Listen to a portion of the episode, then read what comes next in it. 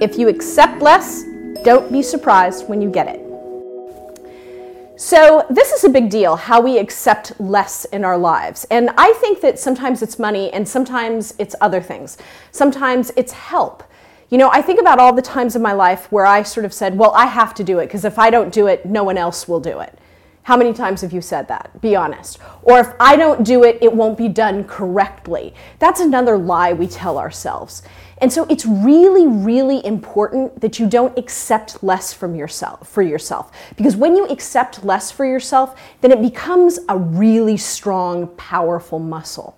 So here's what I want you to do to make this actionable. I want you to think about all of the reasons that you're accepting less or all the ways in which you're accepting less. Whatever that means, you know, it could mean a million things. It could mean from relationships, it could mean from your job, it could mean from your business. How are you accepting less for yourself? Whether it's time from friends, however you sort of express and however you sort of analyze that. And I want you to think about how you're going to behave differently. We all have a finite amount of time on this planet. And what I think about is if I accept less for myself, I'm telling myself that's what I'm worth. And so you need to be the arbiter of your own worth. You need to determine how worthy you are. And that will allow everyone else to sort of rise to whatever that is. So think about your standards and your expectations. What ways are you saying, it's okay to give me less, it's okay to treat me with less respect? All of the ways in which you are accepting less. And here's the other thing I'll tell you it really beats the hell out of your self esteem, doesn't it?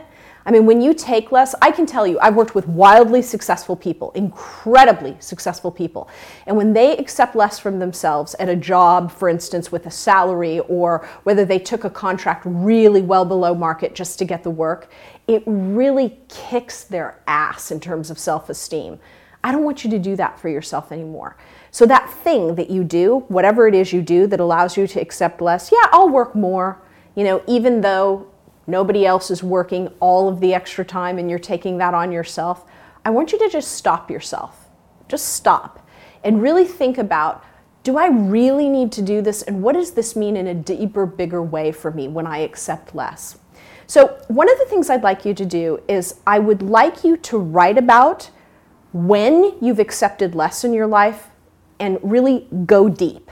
I don't want you to just create a list, which is what we often do when we make things actionable. This is something a little bigger. I want you to really dismantle and disrupt that habit. And in order to do that, you need to really write about it. You really need to go deep and analyze and express what's going on for yourself. Figure out what that last event was, and I want you to now move forward from this moment on. You can't change what you've done. Don't beat yourself up about it.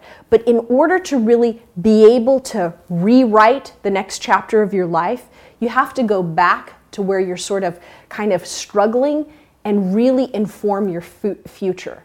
Have you ever heard that phrase, you know, the prologue really informs the rest, right?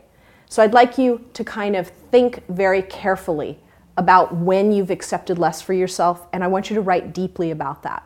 It's not something you'll ever show to anybody. It's just something that will allow you to really assess for yourself where you are and where you want to move forward from. And so that you don't ever have to go back there again.